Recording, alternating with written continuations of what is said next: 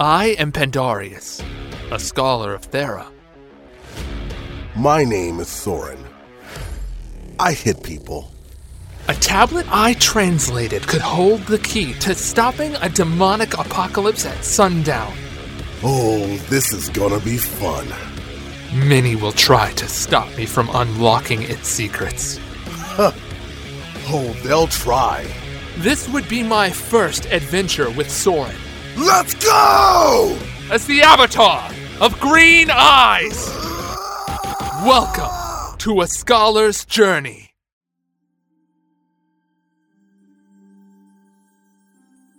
The White Guard was created by the Church of Dalron to protect the cities and lands of Dealia with unblinking vigilance and staunch courage. Many of the White Guard openly worship other gods. The only requirement is dedication to upholding the law and a keen sense of justice.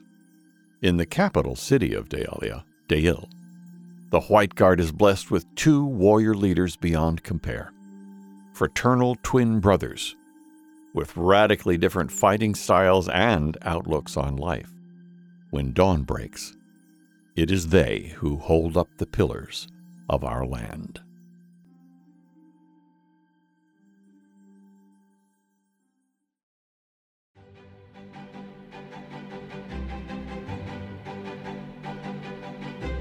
The room had not yet been cleaned after Soren's fight. The assassin was still lying crumpled and unconscious in the ruins of what had earlier been a bed. Two men were in the room, examining the scene. They both held their bodies with an attitude of authority. One was standing, while the other was hunched down and leaning toward the unconscious man. The first man looked down on him from above, and the other squatted with his arms around his knees. Both men had short, curly, russet colored hair and square faces, and seemed almost identical, with only minor nuances that differentiated them. They were just past their 20s, but their faces were creased with signs of battle experience beyond their years. Both of them were wearing loose fitting white cloth tabards over their chests, which were extended from the shoulders to just past the groin. The tabards were embroidered with golden thread around the edges and had emblazoned over the breastbone gold hammers that shone elegantly in the morning light. That was where the similarities ended. The standing man was wearing a full set of plate mail that covered him like a whitewashed exoskeleton. It was primed white and covered in a clear wash that caused it to gleam brightly. The armor had faint etchings visible religious symbols. Unlike other white guardsmen who only showed homage to Dolron, this one claimed him as his god. He was much taller than average and was built. A great sword hung diagonally across his back in a hinged scabbard that allowed the user to unsheath it quickly. Impressively large and wide, it was built well for battle, with a full tang that ran down the center of the handle and a triangular blood groove. He held his helmet at his side. It was angular and pointed, almost hawk like, with a hinged visor. His fraternal twin was sitting on his heels next to the bed, looking over the unconscious body for clues. He was without armor, and instead wore white cloth under his tabard. A pair of gold filigreed daggers with naked blades curved into a golden sash at his waist. His form was lithe and shorter and slenderer than his brother's, fashioned for dexterity rather than power. Unlike his counterpart, this brother was able to squat on his haunches easily. The breeze through the open window rustled his curly hair. The morning air brightens with mystery and intrigue. What do you think, little brother? The heftier man patted his very slightly older twin on the shoulder. People are still sleeping, Aiden. Lower your voice. Aiden dismissed the comment with a wave of his hand. You are such a bore, Jadis. Does this not intrigue you? Jadis shook his head in response. Exasperated, Aiden sighed to himself and then laughed at the familiar exchange. From the door, another guard entered and saluted the twins. His chest was emblazoned with a silver hammer. Lord Aiden, Lord Jadis, after investigation, we are unable to discern the identity of the victim. Jadis turned toward the guard and gave him his full attention. Nothing? Nothing, my lord. Aiden pivoted on his feet, retaining his crouching position. And the one who escaped, he must have given a name to the innkeeper. He did, my lord. Soren Luna Mortalitas. Hmm. What was he wearing? The guardsman saluted. A red vest and loose black pants, sir. Aiden scratched his head and walked toward the door, then stopped when his brother motioned toward the assassin on the bed. Where was the culprit last seen? I do not know, my lord. I am sorry. Aiden searched the assassin's cloak and discovered the silver crescent moon pendant. He showed it to Jadis, and both twins immediately headed toward the door. Aiden patted the guardsman on the shoulder on their way out. Take care of this scene. As they walked, Jadis turned to his smaller brother. I know that look. What is on your mind, Aiden? Hmm. My gut tells me that our red vested stranger was attacked by an assassin, and he defended himself with near deadly results. Curious events are afoot today. Before we leave, I have questions for the innkeeper. And then we check our next lead. As Soren raced after Pandarius, he caught sight of the young scholar's pursuers turning toward Ed's tower. He watched from afar as they stabbed Ed with their wicked curved silver swords, and then pushed a blade through an apparently guiltless woman's chest. Damn. More innocents sacrificed to the machinations of my brother. Pandarius was still alive, and Soren intended to keep it that way.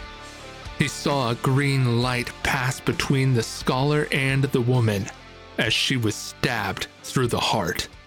The meaning of this encounter was not lost on Soren, but it could not hold his attention for long. The first assassin noticed Soren approaching as he was pulling his sword out of Ed's body. He instantly recognized him and roared. Traitor! Then he whirled and tossed two daggers with precision. With lightning fast reflexes, Soren quickly raised his arms, blocking both knives. The wickedly sharp edges of the weapons glanced off the bracers on his forearms and left sparks in their wake. Soren barreled into the assassin and grasped his entire face, palming his head like a melon, and then drove the black cloaked man's skull into the doorway with a dull, wet, crunching sound, which knocked him senseless. With a brutal twist, Soren rolled the man onto his shoulder and continued his assault. Despite his opponent's limp, dead weight, Soren threw him back into the atrium of the tower. The man collided with several stacks of books and tumbled to a stop, kicking up a cloud of dust in his wake. The other assassin figured that Soren was preoccupied and ran at the crimson clad warrior with great ferocity. He chopped downward with his sword and would have clipped off Soren's head had the warrior not tucked into an agile roll. The sword impacted the doorframe and stuck there. Soren quickly got back to his feet using the momentum of the roll, combined with a heavy stack of books to push off of and reverse his direction. The assassin tugged at the sword, but time was not on his side. Soren got to him quicker than he could get the weapon out and smashed him in the chest with an open palm attack that caused the assassin to overbalance and rock backwards. Soren grabbed him by the collar and pulled him back violently to chop down on his neck with a wicked knife hand strike, followed closely by another. Soren let go, and the assassin rocked on his feet for a moment. Soren then slammed cupped hands over the assassin's ears, shattering his eardrums with the strike. The assassin hovered in the air for a brief moment as his sense of balance waned. Soren then finished off the assassin by throwing his body upward and headbutting him brutally in the face. The assassin crashed to the ground and lay still. Soren walked to the dead woman and pulled her off Pendarius without hesitation. He reached down and slapped the scholar across the face to wake him up, and followed that with another, and then another slap until he saw movement. Pendarius's eyes flickered open, and he looked around in confusion.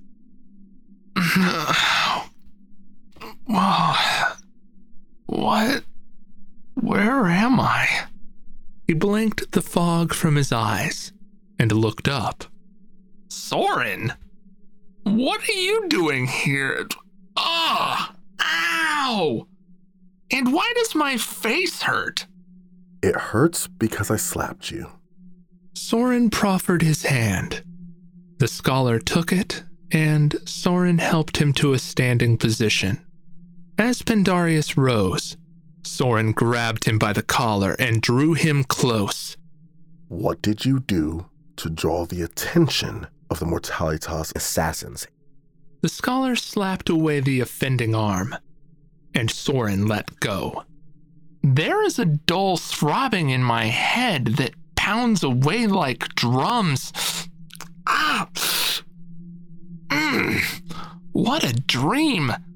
Ed and Gale died in my dream. They were killed by black robed men, and then there was this feathered woman. Soren shook his head and turned away in grief. The scholar stopped and looked around, his eyes locked on the bleeding bodies of Gale and Ed, and finally on the assassins, unconscious on the ground. Oh, oh no. Soren let Pendarius breathe for a moment, and then turned back to him. Why are you marked for death? Pendarius shook as the horror around him set in. I do not know.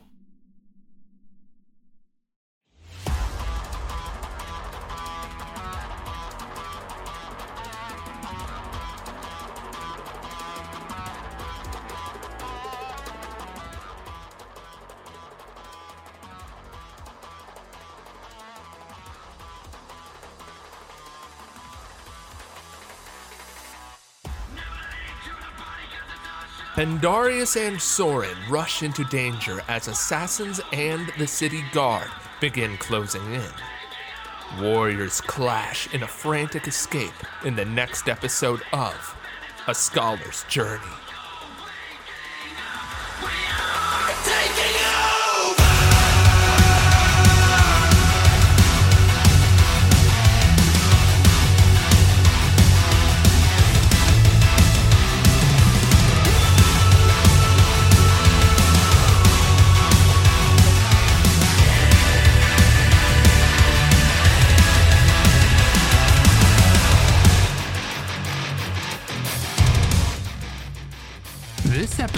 Featured the voice talents of Herrick Erickson Briggle as the narrator and Pandarius Grayson, William DeLeon as Aiden Fillion, and Zane Jones as Jadis Fillion. Additional voices by Garrett for the assassin and the guard.